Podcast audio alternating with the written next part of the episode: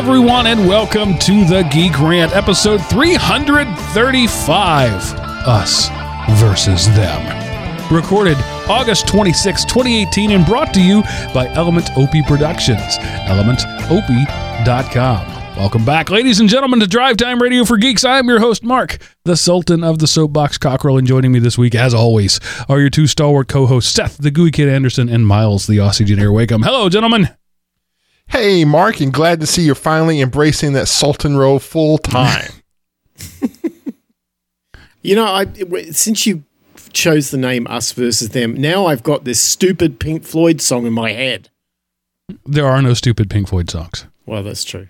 Yeah. It's actually I think it's Us and Them. But anyway, And Jinda says hello from the chat room. Hello, Jinda. You're now Howdy, famous Jinda. among tens of people. Uh, congratulations. uh, so I have a quick question for the audience. Um, my uh, my church is looking for a way to record our services um, not from the board for for a lot of technical reasons a line out from the board for recording and for broadcasting onto YouTube um, or or Facebook or whatever uh, are not is not a uh, a viable solution in this scenario. So we want to record the room without getting all the and the and the, the just the junk that comes with recording a room. Um, so anybody out there having experience with that, Mark at elementop- elementop.com. I, I, I welcome your feedback.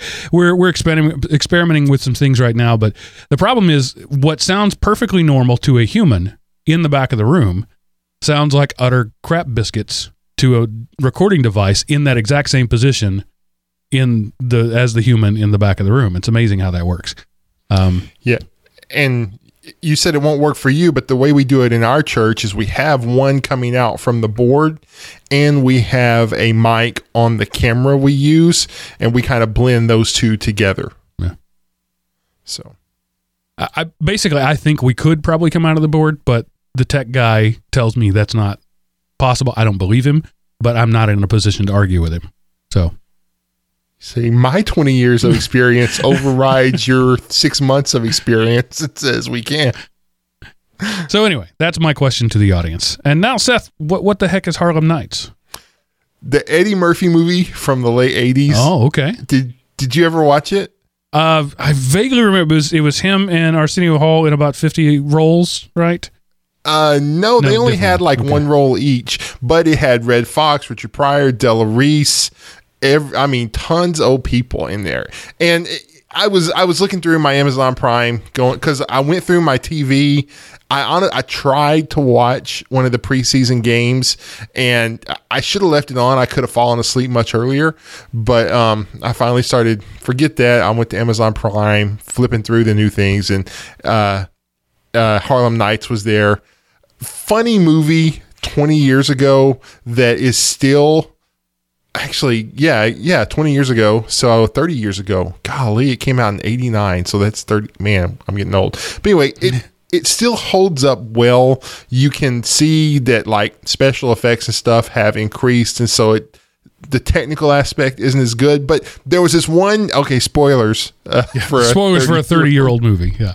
yeah. So there's this one scene where Danny Aiello is talking to Richard Pryor, and he's just kind of when Richard Pryor walks into his house because Danny Aiello plays a police officer who had like gone into his house and was waiting on him. He was kind of singing this song, you know, it don't mean a thing if it ain't got the swing, and he was just kind of singing it softly so that Richard Pryor was know knew he was there, and then they talked, and then the next scene was at Richard Pryor's nightclub, and that's the song the band was playing, and I went, oh, foreshadowing, he's going to be in this scene, so it was, and I was like, yep, and I was, I just thought that was really cool that. I picked up on that element of foreshadowing to kind of lend continuity to something that was the next day and just a random hard scene change it was pretty cool. And so, you know, Mark, all your talking is rubbing off on me. So Your ninth grade literature moment. teacher will be proud. Yeah. Well, I mean, like I said, I recognized it in real time. Good. Uh, and moving on to a, a slightly more somber note, right around 24 hours ago, Senator John McCain, the senator for uh, Arizona, and we happen to have an Arizonan with us, uh, passed away after a, a, a lengthy battle uh, with illness, and uh, Miles, Miles had something to say about it. Well, I, I actually just wanted to. I I don't want to get all kind of you know preachy about John McCain or anything because some people love the guy and some people got rubbed up the wrong way by the guy. But you know, I can only tell a quick story. I just thought I'd throw this in because it was something that was unusually close to home. Um, we moved to Phoenix in 2002, and my daughter, I think, was somewhere in maybe about four four years old or something like that at the time. And after a few years of being here, you know, as kids do, they want to do piano lessons or dance lessons, and she chose to become a, a ballerina dancer. You know, that's what kids do when they're that age, right? So we went and found a local dance studio, and my wife got very involved in the studio because um, of all the kids. You know, that's what mums do, I guess. And um, meanwhile, we'd also started uh, buying some rental properties in Arizona. We bought a, a fourplex uh, before the big housing crash, and one of the units in there we rented to this this old guy, and he was kind of short, frail. He had diabetes. He was very sick. And I wasn't sure if this guy was, you know, going to be healthy enough to make it, but he was a really decent guy. And, you know, over the time you get to know your tenants. And I spoke to him and I found out he was a Vietnam veteran. And he was one of those guys that was dishonorably discharged from the army because he refused to follow an order from his commanding officer to effectively torch a village and kill all the villagers inside. And there was a lot of stories about this. I mean, I'm sure we've all heard those stories or watched, you know, movies about it, that sort of thing.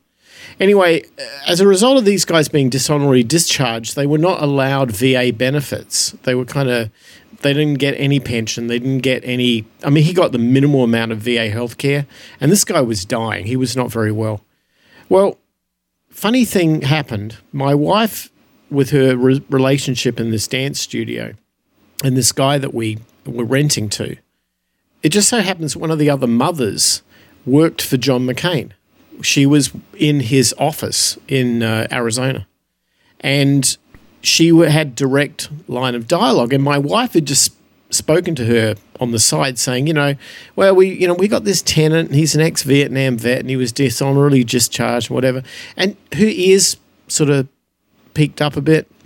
And next thing you know, my wife is telling McCain the whole story about this guy. And funny thing is, a year later, all of his benefits were reinstated. His healthcare was reinstated. He got healthy. He had a good life. And he got back paid all the way back to like the 80s. So the guy walked away with nearly a million dollars in his pocket because somebody gave a damn.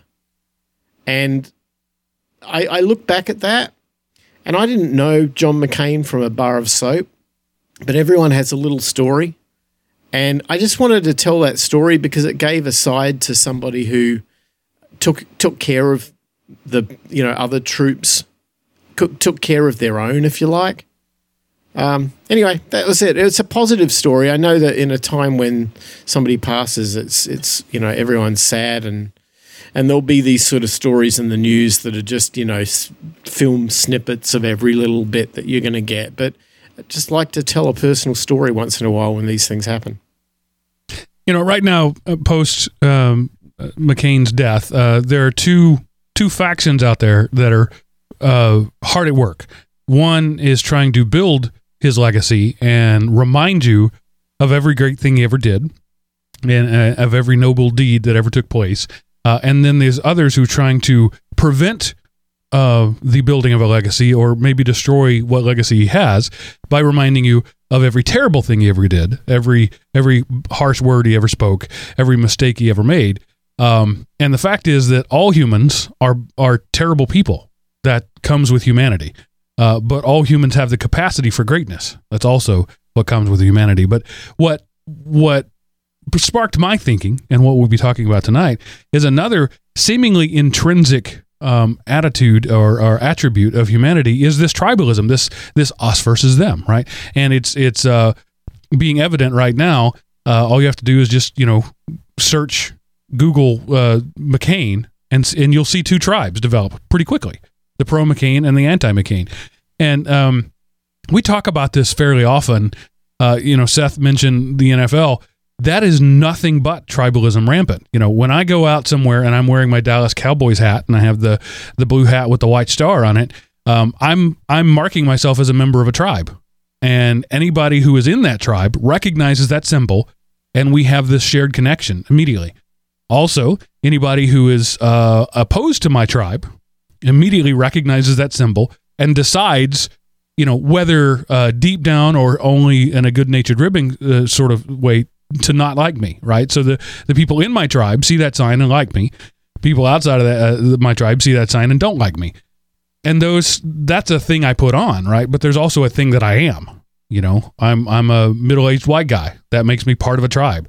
I'm a fat guy that makes me part of a tribe um, i don't intend to be parts of those tribes, you know, but but I am, and and I, I the question that I want to discuss here, and, it's it's a very going to be a very off the cuff sort of uh, stream of consciousness discussion, uh, is is there can we ever move beyond tribalism? Uh, even in in your sci-fi, right? You, you uh, um, Roddenberry pictured a world where um, the first contact with an alien being brought humanity together and ended tribalism on Earth. But it just made us part of a larger tribe. The Federation is now this tribe of, of many planets. And the whole series was about this tribe meeting other tribes, trying to, to bring some tribes in and trying to fight some other tribes.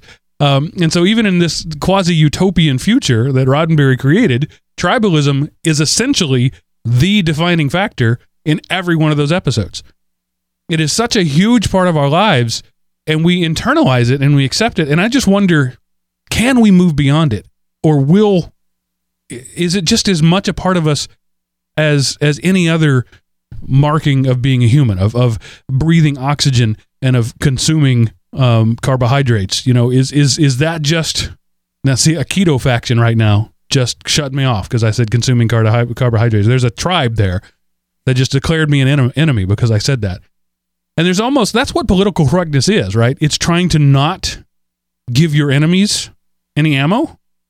I hadn't really thought of it but right now, but that seems to me the crux of political correctness is trying to uh, be non-offensive to every tribe, which guess what makes you a tribe.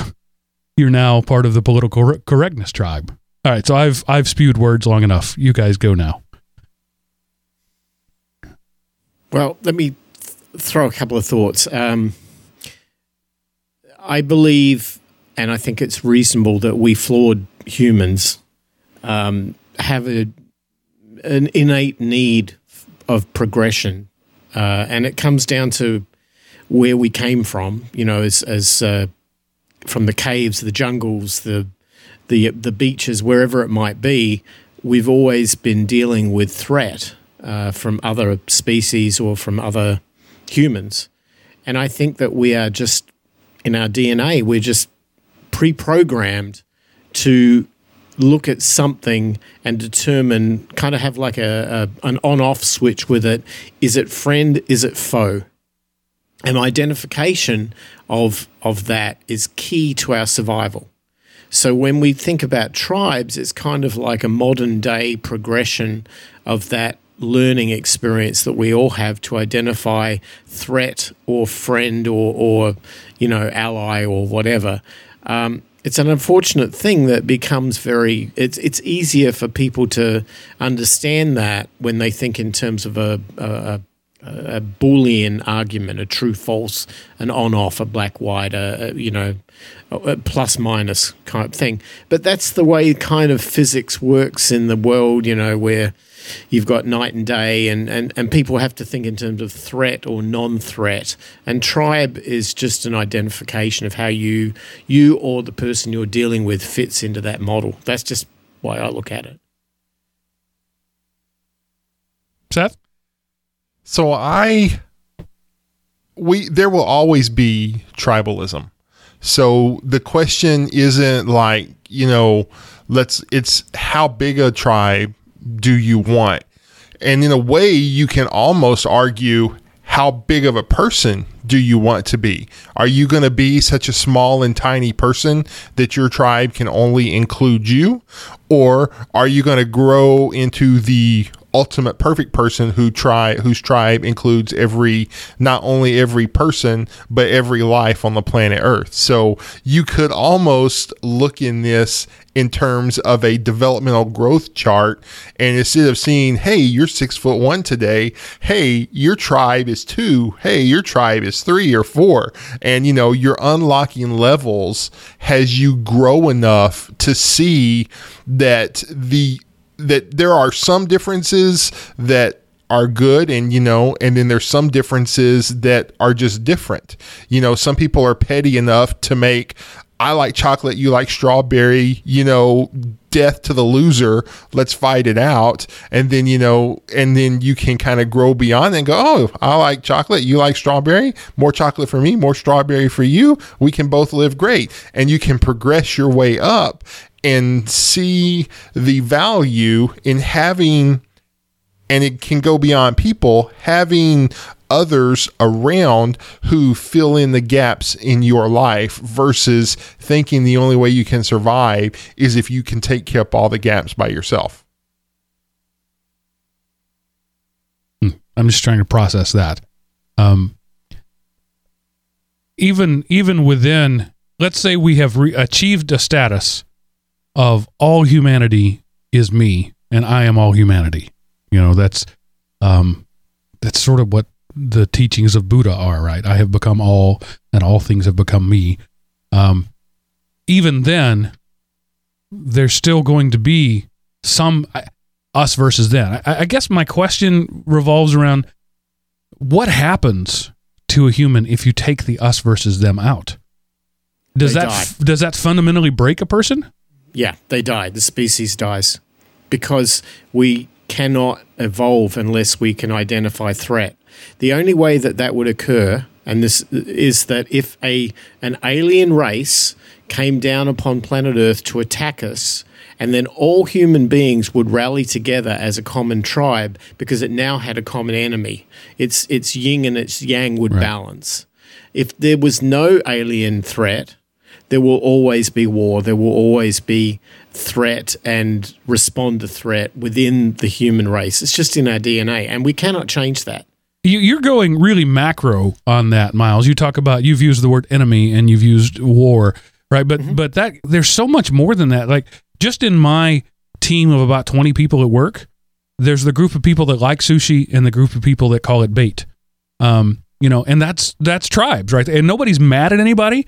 But like if if five of us say, "Hey, I'm, going to go have sushi," there's always that one person who has to say, "I enjoy your bait," and and you know that's the, using the word bait is tribalism in itself. It, it, nobody's bad anybody. We're not going to throw sticks at each other, but it's just a way of saying I'm not part of your group. At least for this next hour while we're at lunch, I'm not part of your group. Um, and it's it's like there's a certain part of us that takes pride in that. There is there is um, pleasure in not being part of the group as much as there's pleasure in being part of a group. We seek out the groups. Maybe that's an American thing. Maybe listeners all over the world tell me if that's not. Maybe that's just an American thing, and my experience is uniquely American. But we um we want to be a part of a group, but we also really have to say a part of a group that we're not. It's almost uh, it's almost not worthwhile to have a, a tribe unless there's a tribe that you're not, and you have to specifically say I'm not. Uh, you know, to, to go back to the sports thing, right? Uh, I, I'm a Cowboys fan, therefore I must hate all Eagles fans. That's just that's the rules. You know, I didn't write the rules. That's just the rules. Um, and and it's so weird that there there is this antagonism. And, and Miles, you're going to the the big war version, but even the, like, why is it always struggle? Why can't it just be you know I like Mexican food? Well, I like Thai food. Great, good. That's that group. Why do we have to? Why do we have to say something denigrating about Thai food if we like Mexican food? We're exercising our need to feel comfortable that we can identify a threat, um, even at the minimal level. and it's like the Star Trek guys versus the Star Wars guys, or the, you know, it, it happens in all in all cases. We have to identify something that we feel threatened by, or something that we don't feel comfortable with, or something that isn't natural to us. And then, uh, having done that, we find it more comfortable to surround ourselves with like minds. Um, that's just how we are. I don't. This is where I have a real issue with liberals in terms of this like kumbaya, everybody, one world. You know, no, it doesn't work like that because no matter what you do, there's always going to be somebody different out there, and you're always going to have an innate need to identify somebody as a threat. And that doesn't mean that you have to act upon that, but you have to be respectful of the fact that that's our DNA. There's always going to be somebody different, and the best we can try to get here is a protocol which respects them and what they are, and respects yourself for what it is, and one does not encroach upon the other. And if we can achieve that, it will be, you know, copacetic. But we'll never, ever have a 100%, we're all family because it doesn't work that way. It's just not, when that's not our DNA. So I think part of it is like you titled this Us versus Them. And you, part of maturing as a person is being able to tell the difference between us versus them and us and them. So, you know, there's certain people who want to make it us versus them over silly stuff. And then there's other people who want to try to make it us and them over things that can get you killed. And so, maturity and growth of character is to realize which distinctions matter and which distinctions are fun to play around with. So you two seem to be developing two different tribes here. Um, so Miles is of the uh, the mindset that tribalism equals war equals safety, and and to re- eliminate tribalism is to um, destroy the essential humanity. Um, I'm paraphrasing both of you, so correct me if I'm wrong. And Seth, you're saying that tribalism is to be outgrown, and that to to reach quintessence humanity, we must lay aside tribalism. So Miles says that tribalism is quintessently humanity, human, and and Seth is saying to reach peak human, we must lay aside tribalism. I mean, I'm more of you've got to make sure your tribalism is over something that is important. So, you know, I mean, I'm, I'm not gonna I'm not gonna fight because people like coffee and I don't. You know, that's that's something to joke about and rib each other over. But you know, I am gonna. There are things that I will fight about. You know, harming the people I care about in a physical or deeply emotional way that does get me riled up and that can bring the pain to the person doing it. So I just want to make sure that the tribalism that I'm striving for is a mature life sustaining tribalism and not a petty underdeveloped tribalism. And I'm pretty sure Miles would believe the same thing, but it, it's just so easy in today's, you know, instant flame wars where everybody, um, nobody has self control and everybody's anonymous on the internet to, and I, cause I, I keep falling into it, you know, you're spewing hate and vitriol and venom laden daggers at people that if you met them, you know, at a restaurant, you would probably end up talking about the weather and realizing everything you had in common. But because you're a Republican and they're a Democrat, you know, you're thinking, I wonder if we can make firing squads and hangings legal in the country again. So, anyway, no, that's you're right. You're right on, Seth. I mean, that's the key here is the separation of tribalism as a thing and a recognition that it is a thing, and an entirely separate issue of respect and of protocol and of ceremony and of um, how we interact with each other. That the two, in my mind, are mutually exclusive, but they get forgotten because people will use tribalism as an excuse to put their respect away. And that's when we hmm. get into trouble. You can have tribalism It's fine for you to love the Cowboys. It's fine for me to love the Eagles. I don't know. I, I don't, but it, it would be. It's fine. But it comes down to whether or not we all agree on a protocol in which we can behave and then get along.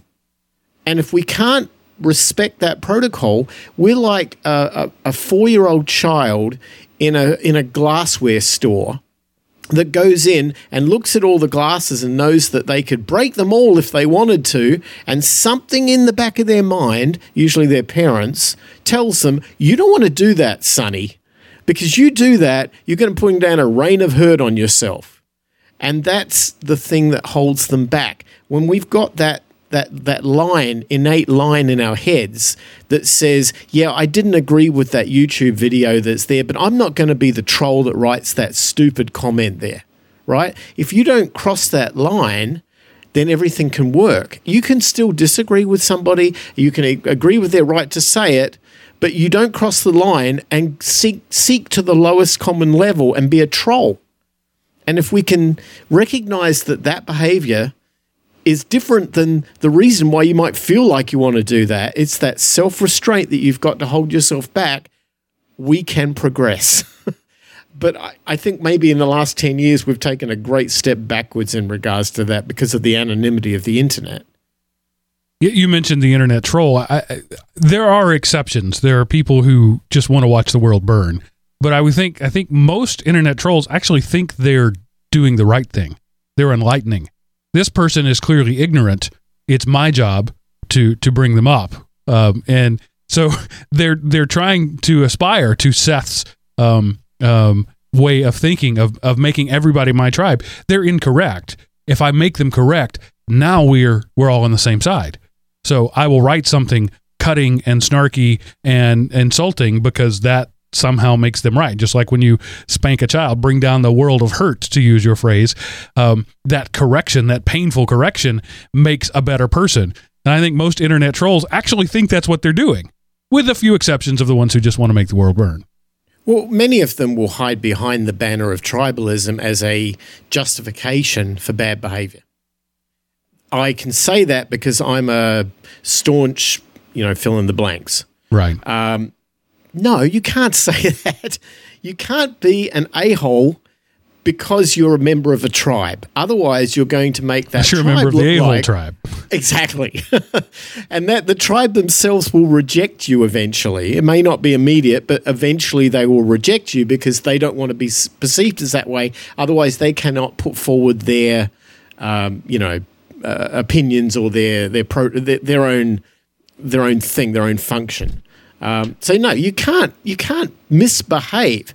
There's a difference between maturity and tribalism, and and that's the key. If we can just see that as two separate things, this will work. It you you mentioned being put out of the tribe. You know, if, if we go back to the the primitive man uh, metaphor that we're using here, um, anyone who is dangerous, who is uh, we're not sure, right? You you went back to the friend or foe people who are not sure if they're friend or foe. If we go back to primitive man, a, a deformed baby, we're not sure if they're a friend or foe. The the smart thing to do, the abundance of caution thing to do, is to put them out of the tribe. So we're protecting our tribe, and we do that. Um, and we saw that just a couple of weeks ago in in the whole the James Gunn thing, right? Um, Hollywood put him out of their tribe because they realized he might be a danger to them. He said some things a decade ago that today aren't appropriate. And Hollywood said, ah, that's dangerous. Let's put him out of our tribe. And this is, you know, it's exactly the same thing. Almost anything that you could talk about today, any conflict could be framed in this concept of uh, either building my tribe or prote- protecting my tribe. And we all, it's all well intentioned. Uh, but somehow intentions seem to be more important than outcomes. Uh, but but I wanted to make a point. I think that you know I asked the question: What happens if you remove tribalism from a person entirely? And, and Miles, your your knee jerk immediate answer was they die. I, I think we have a class of humans today for whom tribalism don't exist. We call them sociopaths. They belong to no group. Um, they are uh, lone wolves unto themselves. Um, they often move from group to group because they are part of no group. They can blend in But sociopath, nobody wants to be called a sociopath, right? Not all sociopaths are dangerous, and all, all dangerous people are sociopaths. But I think when you remove tribalism, you end up with an absolute deformity of what we know as humanity. And our label for it today is so- sociopath. I mean, you could also make the point that their tribe is just a tribe of one. So they Well, are the lowest rung of humanity. Not necessarily outside humanity, they're just the lowest base form of it. Um, but you know, yeah, so tribalism, it's it's sort of, you know, tribalism is sort of like anger. It's not necessarily good or it's not necessarily bad. It's how you how you use the emotion and what the emotion does to you that determines if it's good or bad. You can also the it, it it's good. It's a little complicated because you can be within a tribe, but within that tribe, you can be contrary to the tribe's uh, pro, uh, protocol. Like I, I I'm kind of like that. I'm in the United States. I'm a U.S. citizen, but I don't tend to operate my life like the majority of people of my age, in my race, and in my group. I tend to be quite contrary to that. Um, that's just me. I've always been like that. I've always been a bit of a black sheep. Um, but having said that, I still associate with a tribe, right? I'm still in that group. But it doesn't mean that I have to follow the direction of that tribe exact. It's, this is not a, a perfect science where you say, if the tribe says, I'm a Republican, therefore I'm going to vote this way. I don't like abortion. I don't like this. I don't like that. I'm conservative on money, blah, blah, blah. That is somewhat naive because each one of those issues may not represent the entirety of the challenges that that group has to deal with. And there may be areas where you don't agree with one or the other. And you can still associate with a group. You don't have to necessarily be, you know, on every single part of that group's, you know, commandments, if you like. I think that to some degree, we don't know who we are until we know who we're against. I think that is a fundamental part of the formation of a human personality. Um, we we can know what what we do, you know, and, and I have young children. I'm getting less young every day. That's how that works. Um, but I spent a lot of time in their early days saying, "We don't do that," or "Here's what we do." I'm I'm inculcating. I'm brainwashing them. Right. That m- most parenting is brainwashing. Um, and you know, when I bring in, for example, my religious be- beliefs into my family, I have I have loaned my faith to my child. At some point, that faith has to become hers. She either will accept it or reject it. That's that's her choice. But she cannot live off of my faith her whole life. At some point, she has to make it her own. That's true of almost everything where you you get from your tribe, this is how we do things. But Miles, to to your example, you have to choose to accept that. And and you either do or you don't. And and there's no there's nothing that can make you accept every plank of every platform of every part of every tribe. But, you know, you have to find this go along to get along thing. You, at some point, when you become too contrarian, the tribe puts you out, and you're on your own. And you you have a choice to either go find your own tribe, which works, or if you if you're a charismatic person, you can build your own tribe. Everybody come to me. I will be the foundation of a new tribe. That certainly happens. But I, to the people who I I think uh, to, to go back to my original point, you, we can't really know what we stand for until we know what we stand against. And often that is you have to see something and and and say that that is abhorrent to me. Now let me go think of why it's abhorrent to me, and let me formulate my thoughts about that.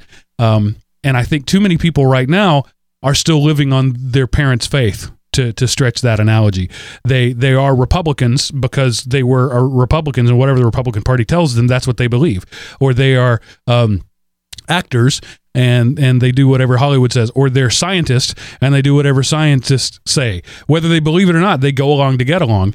Um, and and I think that this tribalism thing, that's the dar- downside of that, is it squelches individuality in such a way that at some point you have to surrender yourself to the tribe which is both you know beneficial and, and but also damning in that you never get to be the the person you truly are uh, because you're having to accept what the tribe says. Uh, that was a lot of rambling. Did any of that make any sense?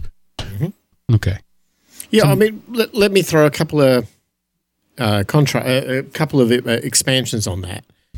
Um, if everybody in the tribe acts herd like, and they all follow the same direction because the tribe says this is what we do and we're all going to do it, and so without question, we all follow that path. Then what happens is we're putting all of our faith in that the leader of the tribe, the person who, the shepherd, the person at the at the front that's moving the herd along, has the best interest of everybody in the tribe before their own. And human nature and history will show that that rarely occurs. You know, the old absolute power corrupts absolutely thing. Um, and that's the problem with tribes is that it's based purely on ideology before it's based on proclamation. So somebody has to firstly agree with the ideology of the tribe but that doesn't necessarily mean that they have to abide by all proclamations of the leader of the tribe. Is that is is that going to go to what you were saying? I think so. And and sometimes the leader is the tribe. You know, sometimes there's not a leader. The you know the if you've ever watched a herd of cows, there's not a leader. They just kind of meander around until they generally find a direction. Uh, and I think that's what a, a, lot of what's going on. Um, it's the what's the what's the story of ancient Greece? I can't remember where um, you go into the cornfield and you find or the wheat field, you find the stalks that are that are higher than the others, and you cut them off. Um, and that's the lesson there is that uh, you to make everybody uh, to, to to have peace, you have to cut off those who stand above the others. Um, the the ancient uh, Asia uh, Japanese uh, proverb there is that the nail that gets that sticks up gets hammered down. That's a very conformity uh, minded sort of thing. And that works but also without without leaders without stocks that stand above the others without nails that stick up there is no progress. There's no advancement. You're just a herd meandering aimlessly along. So there's there's a tug there between being part of the tribe and creating a new tribe or, or steering your tribe seth what, what are you thinking well a couple of random thoughts since we're just kind of throwing those out now a plane takes off a plane takes off best against the wind um, you know, if if there's nothing coming against it, how is it going to soar? It'll just kind of sit there on the ground.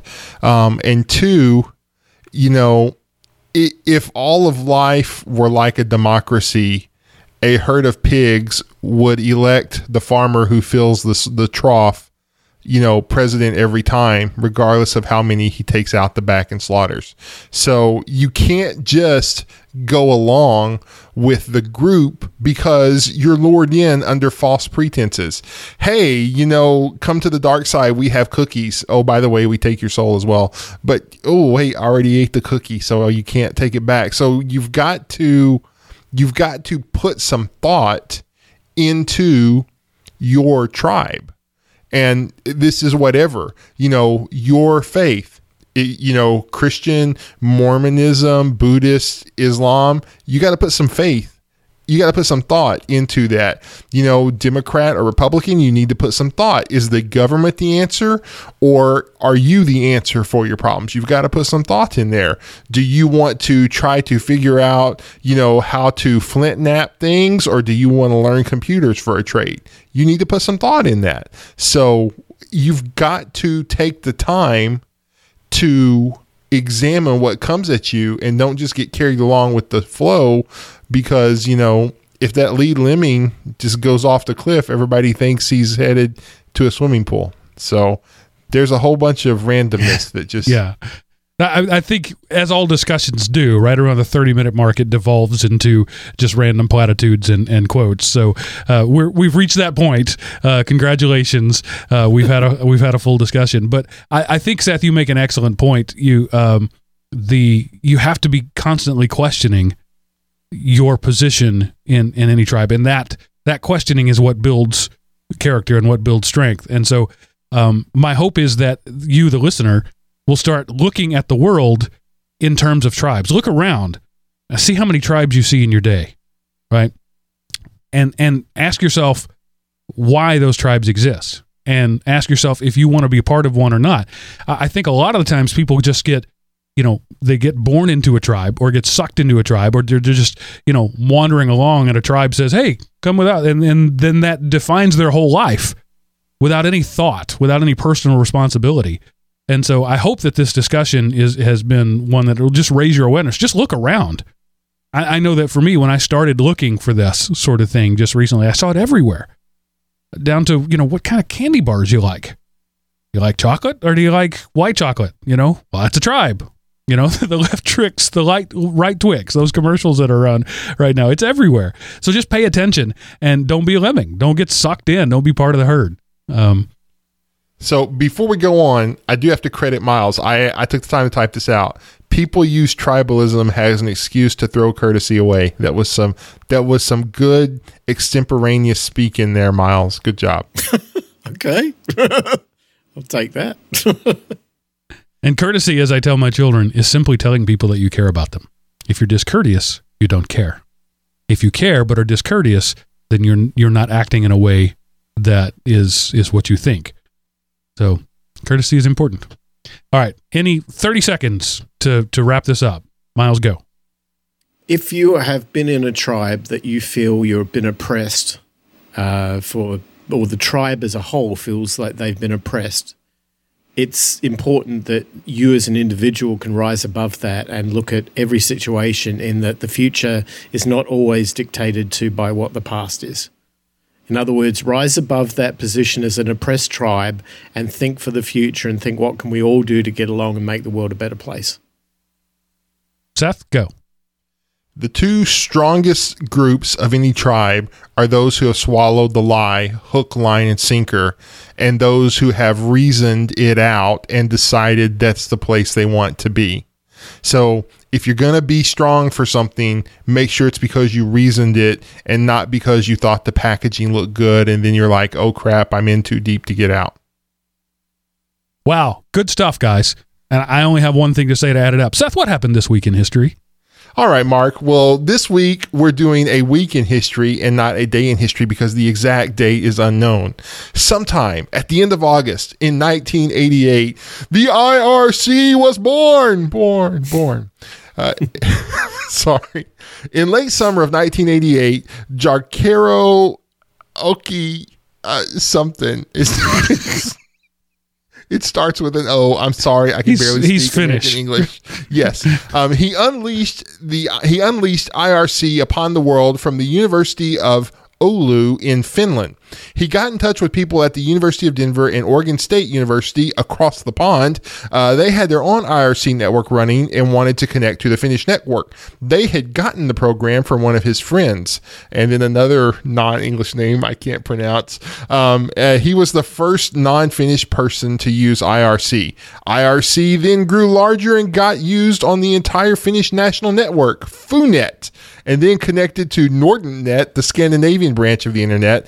And in November of 1988, IRC had spread across the internet. And in the middle of 89, there were some 40 servers worldwide. And that happened this week in history, Mark. And now back to you.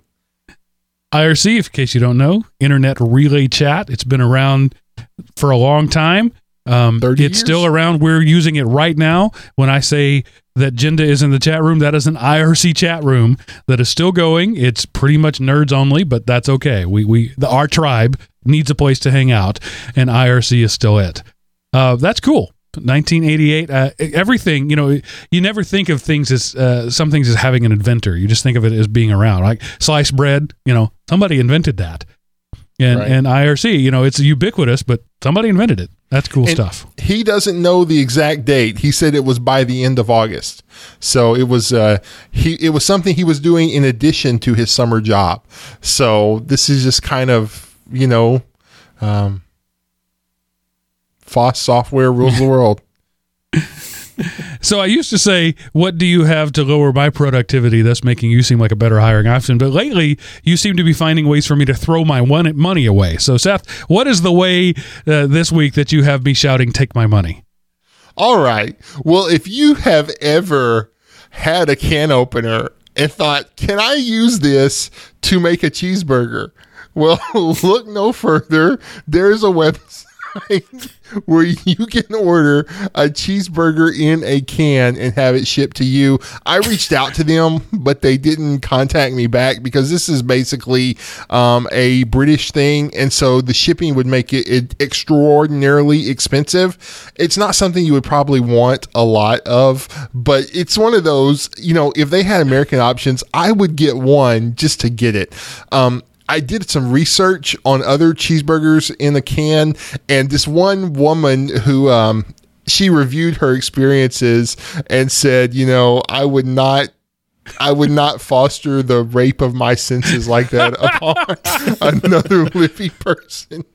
But uh, her description was not of this product, but of a different cheeseburger in a can. So, cheeseburger in a can, it's from Britain.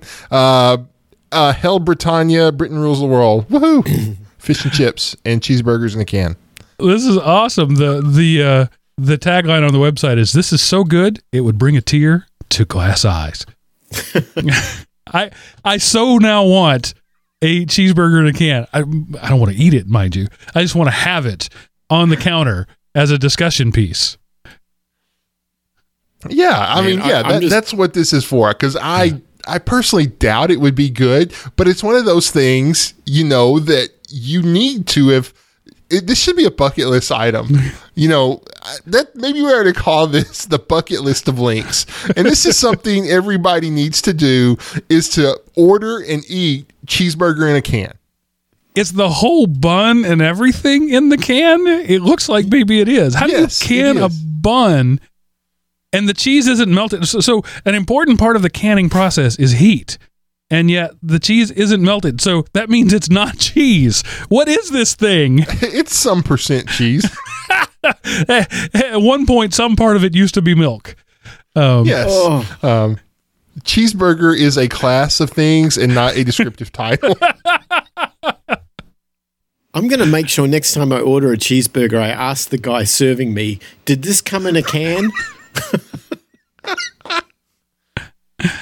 Oh, wow. That's amazing, Seth. I, I love the fact that we can always count on you to bring the randomness. That's why this section is called Dev Random because, man, yeah, you could uh, you could write some good cryptology out of the randomness from these links.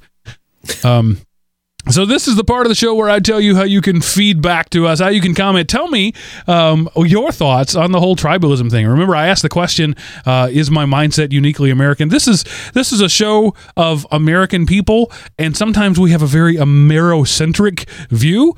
Um, North American, South Americans get a little frustrated when we c- claim all of America.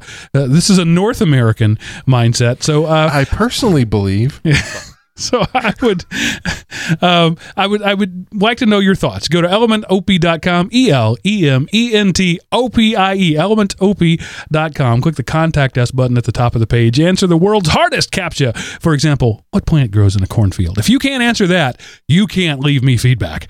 And then you can fill out the form there, and that sends an email that gets priority in my inbox. And I look forward to hearing to those. Or you can dial 559 I am OP and leave us a voicemail. Haven't had one of those in a while. Or you can send an email to geekrant at elementopie.com. All of those three things will get to the same place, my inbox, and we will know what you have to say. Also, throw money at us. That's a thing. Uh, one of the things we were going to talk about, and we may talk about it next week, is uh, how to chase your passion while by while making a living, right? And this show, by the way, is my passion.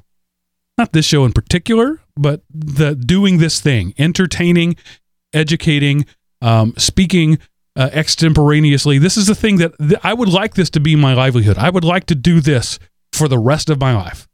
I would like to provide content to you and people like you forever. But right now, I have a job where I'm working, you know, 50 to 60 hours every week because I can't afford to do my passion. And I know I'm not the only one who's having that problem. Uh, and we'll, we're going to have a discussion about that. But you could help fulfill my dream for less than the cost of a Starbucks. So ask yourself, or Does- less than the cost of a cheeseburger in a can. there you go. Does this show bring you $5 worth of entertainment a month? If so, now ask the question Are you the kind of person for whom $5 a month is something you won't notice? For some of you, the answer to that is no. You cannot afford $5 a month.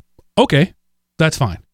Some of you absolutely can afford $5 a month and would never notice it. That's $1.25 an episode if we do four episodes a week. Go to patreon.com, P A T R E O N, patreon.com slash elementopie, and leave us, pledge a buck and a quarter. That's $5 a month. You won't notice it. You'll help fund my dream. But really, the first question is the thing. If this show is worth $5 to you, pay for what you like. If it's not, then don't pay for it. I don't I don't want a handout. I don't want charity. I want to be worth what what you pay me. So there you go. An unsolicited advertisement. Um I'll just leave it at that. Guys, any final words of wisdom before we say goodnight? Good job, guys. Crickets. All right.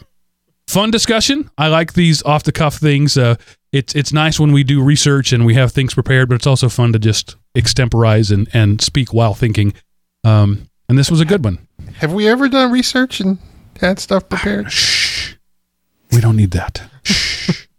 All right, everybody. Thanks for listening. We'll see you next week because that's it for this episode of The Geek Rant. And remember, pay for what you like, dang it.